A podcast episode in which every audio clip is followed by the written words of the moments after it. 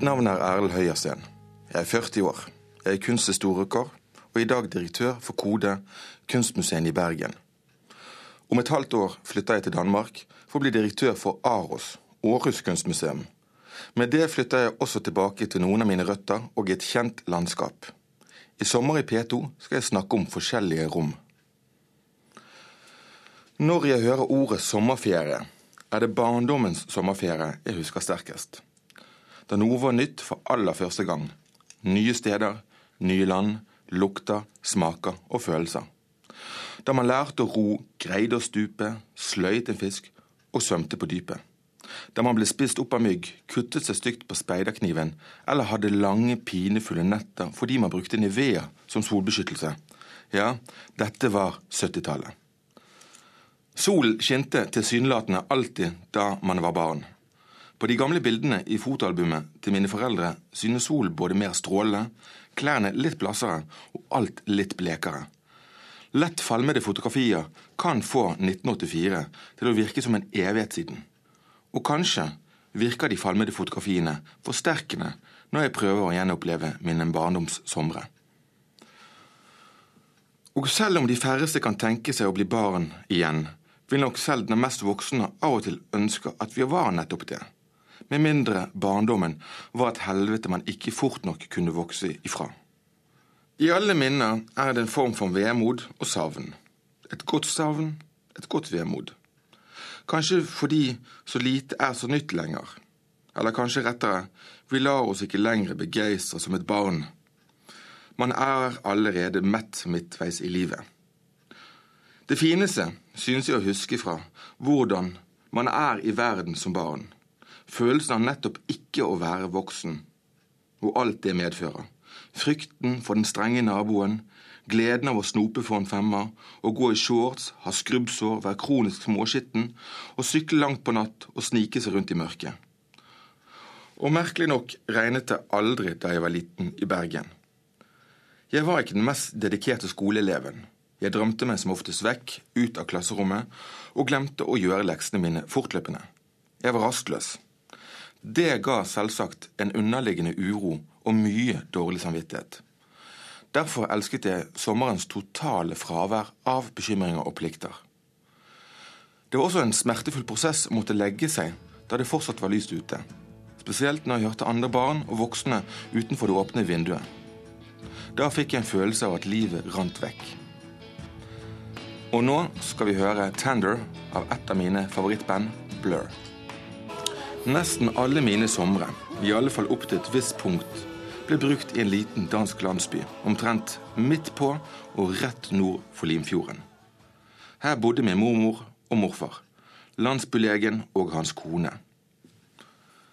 Forventningsfylte stuet vi oss sammen i den alltid like varme gule folkevognen, den med svarte plastseter som sved på bare lår når solen skinte.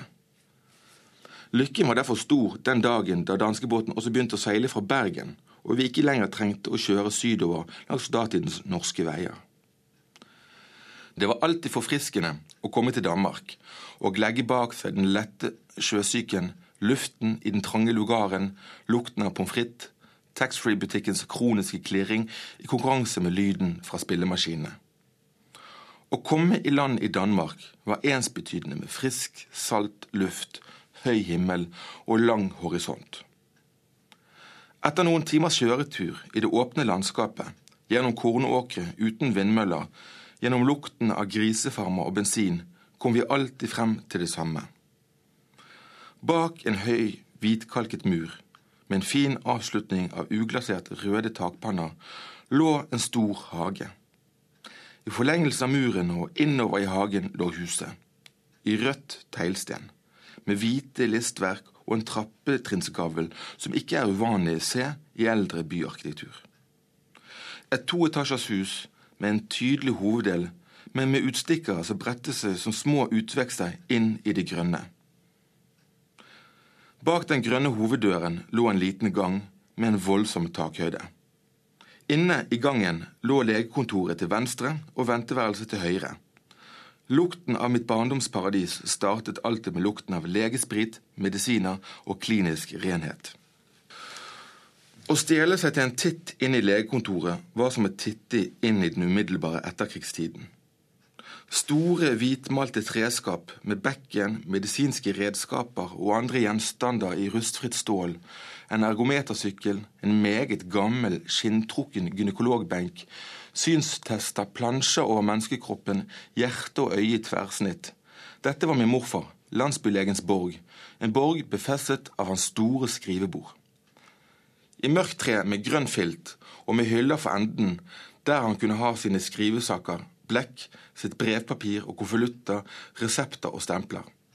Alt det vi ikke måtte røre. Men det fineste var karamelldropsene han hadde i en tinnboks i en av skuffene. Den fikk vi kun ett av, fra tid til annen. Merkelig nok greide vi aldri å finne boksen når vi snek oss inn etter stengetid. Det var alltid stille, egentlig nesten hele tiden i hele huset. Jeg har en musikkelskende far som spilte mye og spilte høyt hjemme i Bergen.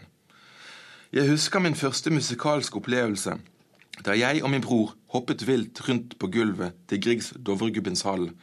Jeg husker vi satt og hørte på Peter og Ulven, Nøtteknekkeren og Svanesjøen mens vi studerte LP-omslagene. Og spesielt husker jeg Romia og Julia Prokofjev. Storslagent, pompøst og suggererende. Lokkende og spennende. Prokofjevs Romeo og Julie ble nettopp fremført av Oslo Filharmoniske Orkester under ledelse av Maris Janssons. Da det var sommerferie i Danmark, var det noen ting som bare skulle gjøres. Den obligatoriske snikturen ned i den litt fuktige kjelleren, der min morfar hadde alle sine viner bak lås og slå, var et slikt rituale. Ned en fryktelig bratt trapp, inn bak en litt vrien dør. Den lille kjelleren var mørk og med et lite vindu oppunder taket. Mørke mursteinsvegger og dårlig belysning fra en enkel lyspære i taket ga den nødvendige spenningen.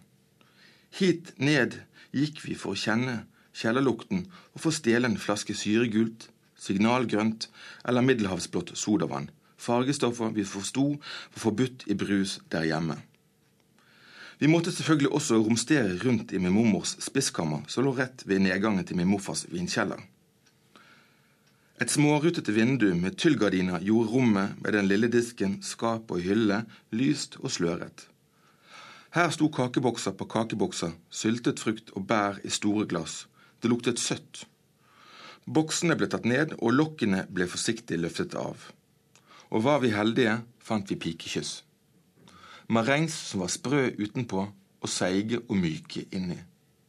Med et pikekyss i den ene hånden og Middelhavet i den andre var det på tide å trekke seg forsiktig tilbake. Opp en liten trapp, forbi hustelefonen og telefonboken fra 1956, som fortsatt ble brukt, og som i min tid aldri ble skiftet ut. Vi listet oss opp den lange trappen, som etter dagens standard var altfor bratt, og som gjorde at mine besteforeldre sjeldent var i andre etasje. Her lå soverommene til de nå voksne barna og til vårt bruk, på rekke og rad under skråtaket. Men målet for toktet var noe annet. Vi skulle snart til himmels. Og på vei til himmels skal vi høre God You Take In Leaf Blong Me fra filmen Thin Red Line. Dersom kjelleren og spiskammeret var et lite eventyr, var loftet en liten odyssé.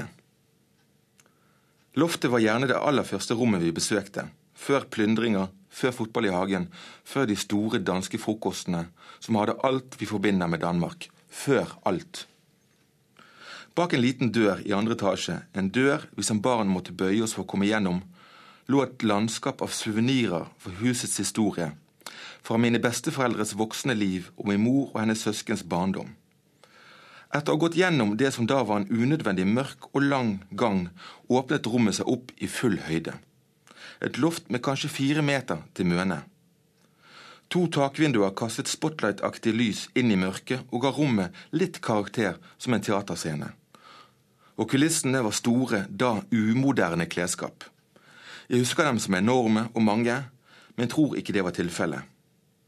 Inni skapene hang det dresser, kjoler, kåper, slips, frakker, en og annen hatt og mange sko. Men det var ikke skapene som trakk. Heller ikke de tørkede brudebukettene som hang der, triste, under vinduet, innpakket i plast. Det var heller ikke alle lekene i tre og blikk fra 50- og 60-tallet. Ikke den amerikanske tanksten, lårjakkefortet, de grønne plastsoldatene, indianerne eller modellbanen. Det som trakk, var bunker på bunker med tegneserier for årene rundt 1960.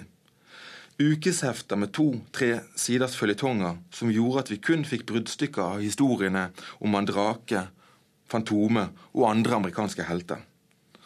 Aldri klarte vi å koordinere oss slik at vi fikk lest heftene i utgivelsesrekkefølge, og slik fikk med oss kronologien.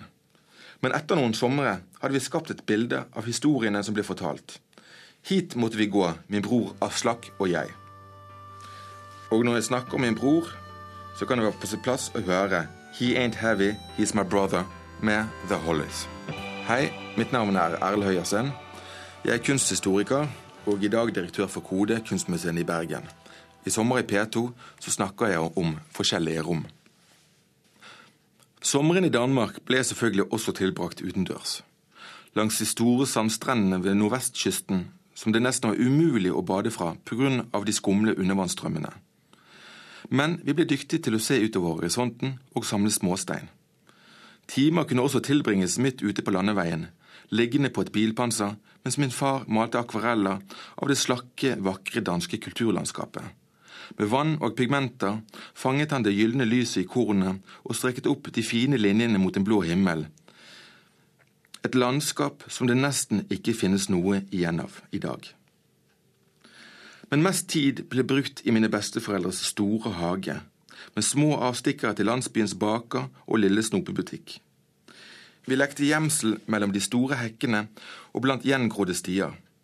Vi snek oss bak busker og lette etter jordbær i kjøkkenhagen. Vi spilte fotball på den helt flate og perfekte klipte plenen.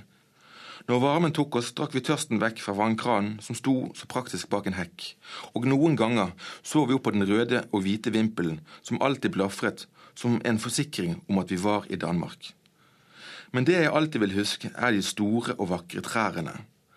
Trærne mot naboen lente seg forsiktig over oss, formet av år med vind. Epletrærne bar syrlige frukter, hadde mosegrodde stammer og lutet seg, som bare tilfredse gamle mennesker gjør dem etter og midt i hagen en mektig bøk, som hele hagen kranset rundt. Hagen luktet alltid gress. Hører jeg vinden gjennom løvtrær, er det fremdeles denne hagen jeg ser for meg og kjenner følelsen av. Man er barn noen år, så ungdom, før man blir voksen. Gradvis. Og besteforeldre eldes, de blir som epletrærne i hagen. Men huset besto, helt til det ble solgt for ca. 15 år siden. Som voksen 20-åring gikk jeg fortsatt på oppdagelsesferd, enten for å kjenne på barndommen eller få nye opplevelser. En novemberdag befant jeg meg helt alene i huset. Morfar kledd i smoking, mormor med lyseblå aftenkjole var til middag. Min noe yngre danske kusine kom på besøk. Som om vi fremdeles var barn, begynte vi å gå på jakt i skap og kommoder. Vi fant en ginflaske som måtte ha vært fra 60-tallet. Vi drakk den. Vi fant sigaretter som smakte som om de var fra samme tiår. Vi røykte dem. Ute blåste det, slik det alltid gjør i Danmark om vinteren. I spisestuen med plass til minst tolv sto et stort radiokabinett. Et møbel som tok en evighet å få i gang. Men når lyset i frontpanelet kom på, kunne du se navnet på alle Europas viktige byer. I et helt mørkt rom med gin fra 60-tallet i glasset og glødende sigaretter i askebegeret begynte vi å peile oss igjennom Europa på langbølgenettet. Vi lå på parketten, stirret inn i radioen og lyttet oss gjennom land på land. Jeg vet ikke om det var den gamle ginen eller de tørre sigarettene, eller bare en tilfeldighet, men all musikken vi hørte den kvelden, var også fra tidlig 60-tall. Sørgmodig, harmonisk, nedpå. Vi var i en tidsboble. Alle lurer vi en gang imellom på hvem vi er.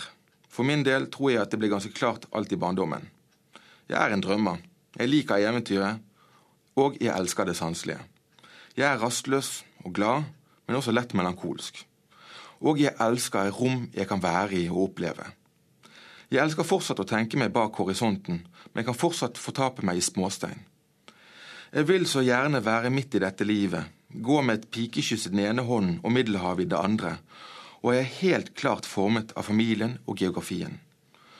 Selv om jeg i mitt arbeid som direktør alltid ser fremover og planlegger i fem- og tiårsperspektiver, er det helt avgjørende for meg å se tilbake.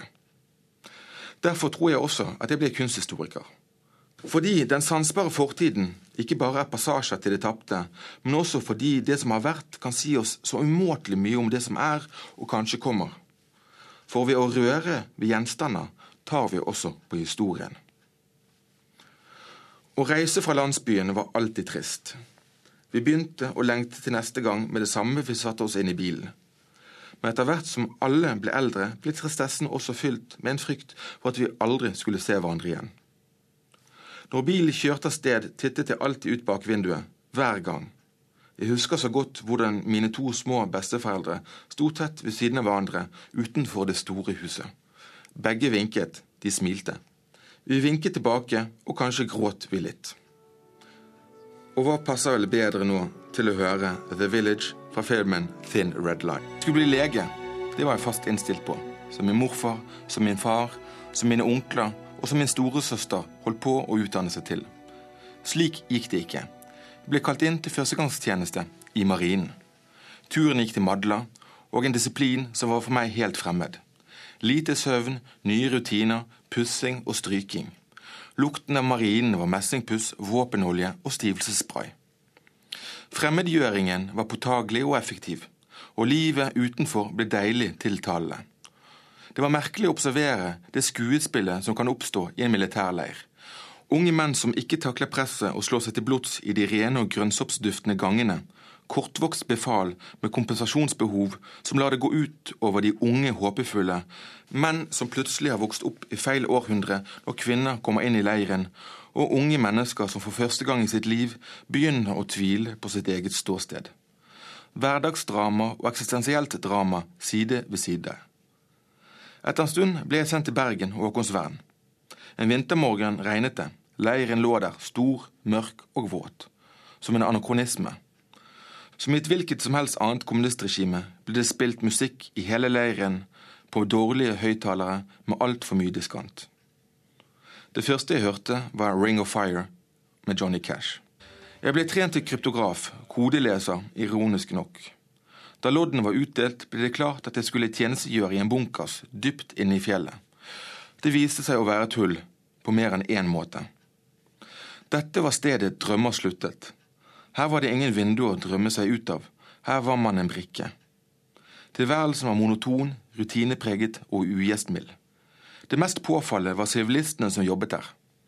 Det var mennesker som aldri i sin villeste fantasi hadde drømt om dette stedet, hadde hatt det som et mål da de vokste opp.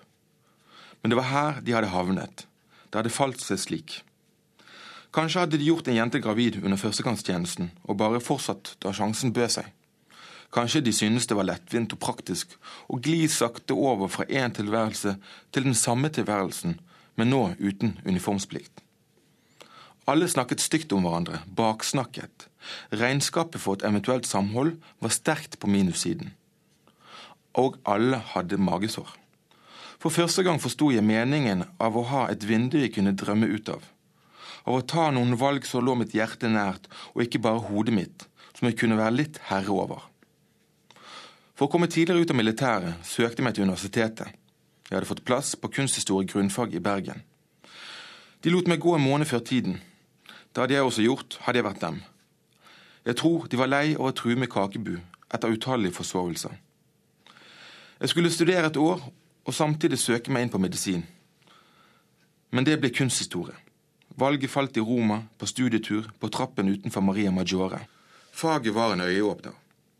For første gang greide jeg å sette ting i sammenheng, begynte å se de store linjene som formet kunsten, og hvordan de byene jeg gikk igjennom, hadde utviklet seg. Det handlet ikke om stil, men om politikk, økonomi, religion, filosofi og teori. Om kunst og arkitektur og den verden som hadde formet dem. Så jeg begynte å lese, og jeg trodde vel at jeg aldri skulle se meg tilbake. Men det gjorde jeg etter fem år med undervisning og studier. Jeg angret dypt på at jeg ikke hadde prøvd å bli lege. At jeg hadde valgt en utdannelse som ikke bare var usikker, men også fordi jeg synes valget i seg selv var selvisk. Hvilken nytte hadde verden av nok en kunsthistoriker? Brikkene falt likevel på plass. En essaysamling og en samtale med min mor gjorde at jeg fullførte studiene. Og disse to tingene preget mitt syn på hva jeg syntes var viktig videre. Min mor, som jobbet med smertelindring og døende kreftpasienter, var tydelig på at helsevesenet kan bidra til å opprettholde liv, mens kunst og kultur og dens like er det som gir dette livet innsikt og mening.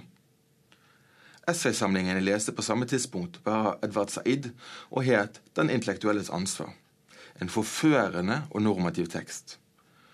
Den sanne intellektuelle, hevder Said her, er den som uansett og hvor som helst stiller spørsmålet ved status quo. Hvorfor må en ting være slik og ikke på en annen måte? Hvordan kan ting bli bedre? Hvis ikke det stilles spørsmål ved. Saids tekst handler først og fremst om de store samfunnspolitiske spørsmålene, men sammen med min mors presise ståsted formet den meg, i det minste staket den retningen min videre.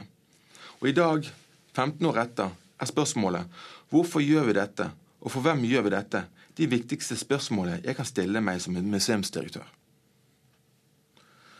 Et spørsmål jeg ofte stiller meg, er altså dersom kunstmuseene hadde forsvunnet i morgen, hva hadde man savnet? Hvem hadde savnet oss? Å tvinge seg selv til å diskutere egen eksistensberettigelse kan være en ubehagelig øvelse, spesielt innen et felt som i liten grad er bedrevet selvrefleksjon. Mennesker har alltid uttrykt seg visuelt, og det er også naturlig at vi søker mening, eller gjenskaper mening gjennom ulike kunstuttrykk, i forsøk på å gripe verden og livet som renner forbi. Men ofte reduseres kunst til et overskuddsfenomen, til en luksusvare, til noe som strengt tatt ikke er nødvendig. Men jeg insisterer på at kunst er nettopp det nødvendig. Publikum er viktig for et museum. Ikke bare fordi det er målbart og genererer inntekter, men fordi kunsten er viktig, påstår jeg. Kunst betyr mye for mange, men kunne ha betydd langt mer for flere. Det kan gi innsikt, gi nye perspektiver, utfordre deg mentalt, som trening. Det kan gi deg nytelser og ubehag. Sammenhenger kan avdekkes, og koder kan knekkes. Og fortløpende tar du stilling til det du ser, bevisst eller ubevisst. Livet blir rikere dersom vi tar stilling til livet, velger å leve det. Kunst i mange former kan bidra til det. Kunst kan altså gjøre noe med måten vi ser og tenker på. Forstå relasjoner og kontekster, og ikke minst utfordre vanetenkningen. Greier vi som jobber innenfor kunstfeltet imidlertid ikke å kommunisere dette, taper vi. Å lære et publikum å forholde seg bevisst til ulike kulturuttrykk Å lære et publikum å forholde seg bevisst til ulike kulturuttrykk handler dypest sett om å tydeliggjøre forskjellen på å være passiv mottaker eller aktive deltaker i et samfunn. Hvem har formet omgivelsene våre? Hvordan skjelne mellom godt og mindre godt utført eller tenkt? Slik sett kan vi godt se på kunstmuseer som store mentale treningsstudioer. I de senere årene har det også kommet mange studier som viser en praktisk nytte av kunsten. Blant annet har forskere påpekt at elever som får trening i estetiske fag, gjør det bedre innen matematikk enn barn som ikke får tilsvarende trening. I den finske skolen, som Norge liker å strekke seg etter, har man trappet opp antall timer i estetiske fag. I Norge har man trappet ned. Og nå The Times They Are A-Changing med Bob Dylan. Det er jo ikke slik at man våkner en dag, og så ser man alt klart. Spørsmålet om hvorfor har vokst gradvis frem, bl.a. gjennom min tid i Kristiansand, der jeg først var museumspedagog, før jeg ble direktør for Sørlandets kunstmuseum. Også skoleelever som lærerne hadde gitt opp for lenge siden, blomstrer i møte med kunsten, og spesielt det åpne tenkesettet samtidskunsten representerer, ga stor tilfredshet. Når de samme elevene kom igjen dagen etterpå med vennene sine for å ta dem med på den samme opplevelsen og forsøke å gi den samme innsikten de selv hadde hatt, var det rørende. Kristiansand bød også på andre opplevelser, spesielt det første året jeg var direktør noensinne. Da museet samarbeidet med Riksutstillingene og Kvartfestivalen på et større prosjekt kalt Detox, som handlet om kontroll og overgrep, politisk, religiøst, fysisk og seksuelt en utstilling på museet og en utstilling på festivalområdet. Midt i den sørlandske idyll med måkeskrik og bølgeskvulp kom verden inn for full krasjlanding. Noen fremstående politikere følte seg åpenbart forulempet av utstillingen uten å ha sett den. De hadde lest om den i den lokale avisen. Ikke bare ville de at noen verk skulle fjernes, men at det åpenbart ville få konsekvenser for våre økonomiske tildelinger om vi ikke gjorde så. Verk ble ikke fjernet, og pengene kom. Daværende biskop for Agder kastet seg inn i debatten og beskrev hele prosjektet som nærmest umoralsk, spekulativt og banalt, og hevdet at undertegnede var en Rasmus Motanus. Det er ikke ofte man får mulighet til den type ordskifte i dagens Norge. Diskusjonene var heftige mellom mange parter. Mellom de som var for, de som var mot, om pressens rolle, om politikernes holdninger, og hva byen trengte og ikke trengte, og hva publikum kunne forvente seg av kunst, og hva et kunstmuseum kan være. Stormen skapte noen nye rom som det var mulig å bevege seg gjennom mentalt og intellektuelt. For meg forsterket opplevelsen min egen tro på at kunst kan gjøre en forskjell, at kunst kan gi et nødvendig og større rom for ulik tenkning og refleksjon, og toleranse. Det ble åpenbart at kulturinstitusjoner kan gjøre en forskjell dersom de vedkommer og er relevant for sitt publikum. Utstillingen ble godt besøkt. Å lage utstillinger for meg er å skape rom som mennesker kan gå på oppdagelsesferd igjennom. Der kunstverk får mening når de møter en som ser, tenker og er åpen. Der sammenstillingen av kunstverk skaper nye meninger, assosiasjoner, minner og drømmer. Å lage utstillinger handler om å sette både det fysiske og mentale i bevegelse, og sette den som opplever disse rommene, i bevegelse. Både de rom som ligger bak de store murene, i kjelleren, på loftet og i det fri. Å gå på en utstilling er som å gå på en oppdagelsesferd i rommene i Landsbylegens hus. Å lage slike rom er det jeg har forsøkt å gjøre i Kristiansand, i Bergen og snart i Århus. I mitt andre år som direktør gjennomførte vi et prosjekt der Andrea Langes lydinstallasjon med bønnerop fra Mekka runget utover hele byen. Mange elsket det. Det var som å være i en annen by. Lyden lå som et fargefilter over Kristiansands byrom. Mange hatet det. Den sommeren fikk jeg hemmelig telefonnummer. Og nå Fight the Power med Public Enemy.